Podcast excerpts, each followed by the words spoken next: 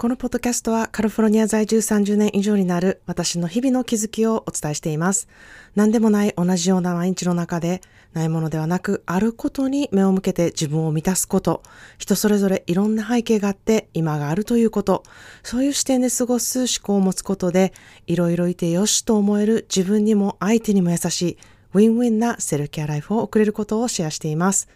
この私の思考の変換が皆さんにとってセルフケアライフのヒントになればいいなと思っています。I hope you will find your own self-care mindset.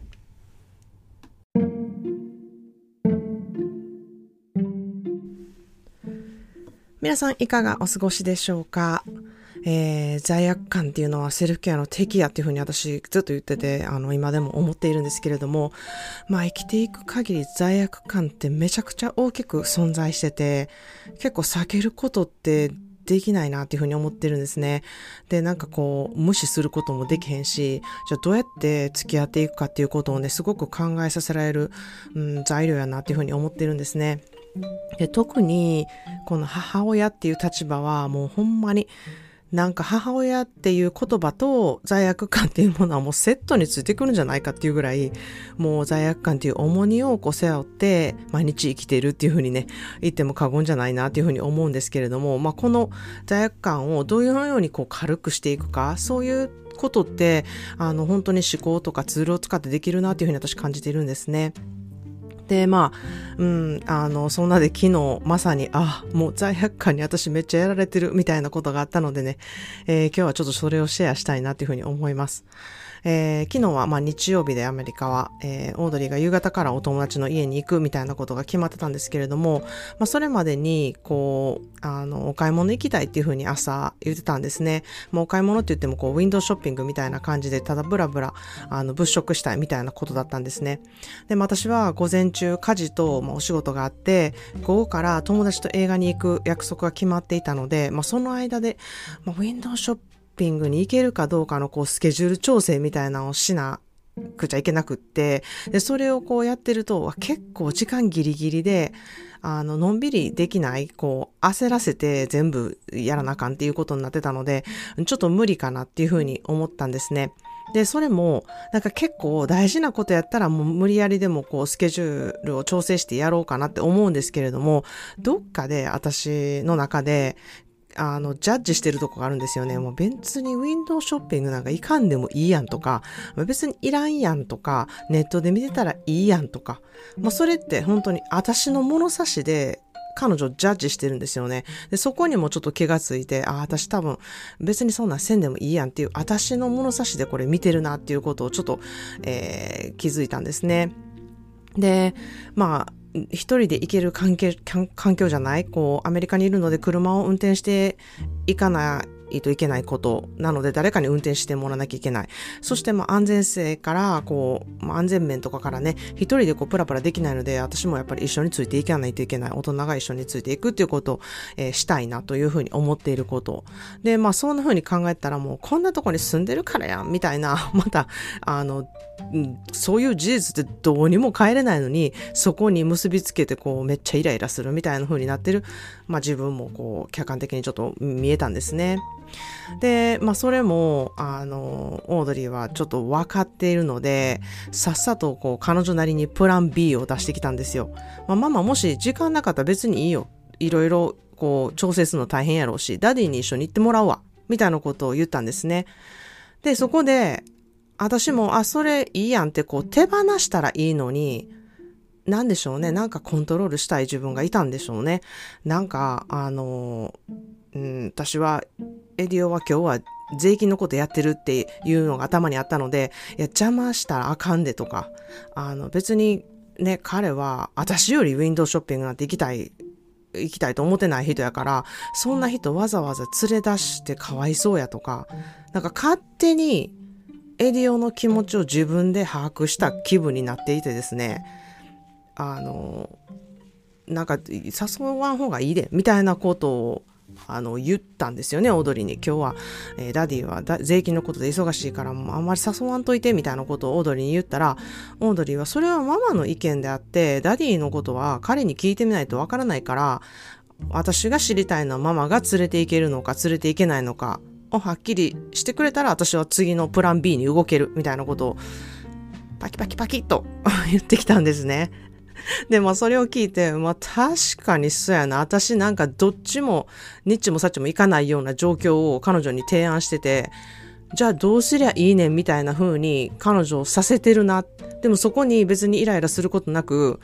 まあ彼女のすごく、オードリーのすごくいいとこですよね。こう、こうしたらいいんじゃないか。こう、こうできない場合はこうしたらいいんじゃないかっていうことを提供するっていうこと。それを、こう、あの、ちゃんと出してきてですね、それを見せられて、あの、私は、おかんアホやんみたいな風にすごい思って、え、これ私全然できてないやんみたいな風に思ったんですね。で、本当にこれ、オードリーが得意なところで、まあ、もちろんそれを淡々とこう決めてやっていることに慣れているんですよね。その様子を見てて、あ、きっとこれ、私がイライラしたりとか罪悪感でどうしようって思ったりとかいうところを見てきたから、あの、この人にはこういうふうに提供したらいい。できない場合はダディに相談するみたいなことを、こうずっとやってきたんやろうなっていうのにすごい気づかされたんですね。で、もう私も本当に罪悪感で、あ、もうどうしよう、これやってあげたいけど、でも自分で済まさなあかんこともあるし、みたいなことで本当にイライラずっとしてきたことも自分で、あの、本当に実感もありますし、それを、きっとオードリーは見てたんだなっていうのもすごい感じることができたんですね。で、まあ反対にでも、あの、私は、結構決めてやってきたこともたくさんあるんですね。まあ、罪悪感も持ちつつも、自分は今日これをするとか、これはできへんよとかいうことをオードリーにも言っていたので、だから彼女も、あ、こうしたらいいんやなっていうことでやってきたんじゃないかなっていうふうにも思うんですけれども、うん、私もそこで、こう、お仕事と今日は歌詞があって、午後からは映画に行くっていうことも宣言してて、私も自分で決めているんですよね。まあ、決めているにもかかわらず、こう家族の行動によって、え、どうしよう、え、私それやらん方がいいかなみたいな罪悪感をこうバリバリに感じていて、それをめっちゃ出してるっていうことをしていたんだなっていうことにちょっと気づいたんですね。で、ほんまにエリオは行くか行かないかも彼がほんまに決めたらいいことで、まあ、普段ね、娘をいろんなところに車で連れてったりとか買い物に付き添うことっていうのは私がほとんどやってるので、まあ彼にとってもいい機会だろうし、夕方からオードリーも予定があったので、そんな長い時間ね、あの、やるわけではないし、私は映画を友達と行く約束してて、それは絶対に譲りたくないところだったし、まあ結果本当にどうなったかというと、みんなすべて丸く収まったんですよね。で、もしこれがですよ、私の罪悪感が勝ってしまって、映画に行かない。で、友達との約束もドタキャンになった上、自分がしたいこと一切できずに、ウィンドウショッピングに付き添ってて、で、その鬱憤を、まあ、ほんまにいろんなとこにぶちまけてただろうなっていうことも、めちゃくちゃ簡単に想像できるんですよね。言ってあげたのにとか、あれやったったのに、みたいな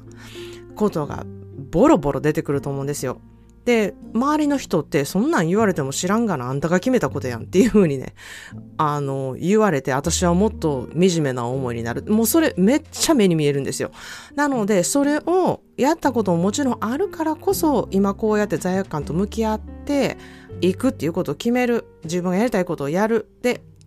周りの人間もやりたいことをやるためにどういうふうなことをやっていけるかということをこううん、柔軟性をこう生かしてやっていくっていうことですよね。まあ、それをあのやってきたんだなっていうことも、えー、ちょっと気づきになったんですね。で、本当に結果、私はずっと見たかった映画を罪悪感なしに見れたことでもう得たものがめちゃくちゃ大きかったですし、お友達とも久しぶりに会えていろんな話ができてよかったので、すごくいい時間で満喫して帰ってきて、で、そっからあの子供たちが全然いなかったので、もう私とエディオの夫婦の時間もちゃんと持てたし、えー、エディオはオードリーの好きなものがちょっと分かって、まあ、苦痛な時間でも別になかったし、オードリーはダディに連れてってくれてありがとうっていう感謝ができて、私もエディオが連れてくれたから、私も映画に行けたし、っていうね、で、二人で、あの、過ごす、感謝の気持ちで過ごすことができたなっていうふうに思って、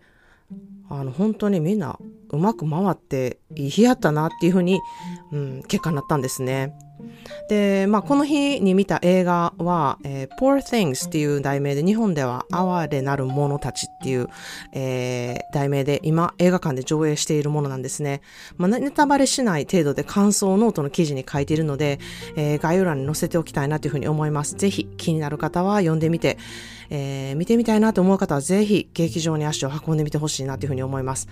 まあ、劇場で見る価値が本当にある映画です。えー、アメリカでは今週が、えー、最終上映になるみたいなので、お早めに行ってみてほしいなというふうに思います。まあ、この映画、いろんな metaphor ができるんですけれども、まあ、私が得たメッセージとしては、えー、人生の目的っていうものは視野を広げてこう成長していくこと、自分の気持ちに正直であることで、自分にとって本質的な大事なことがわかるっていうふうに感じた映画だったんですね。また、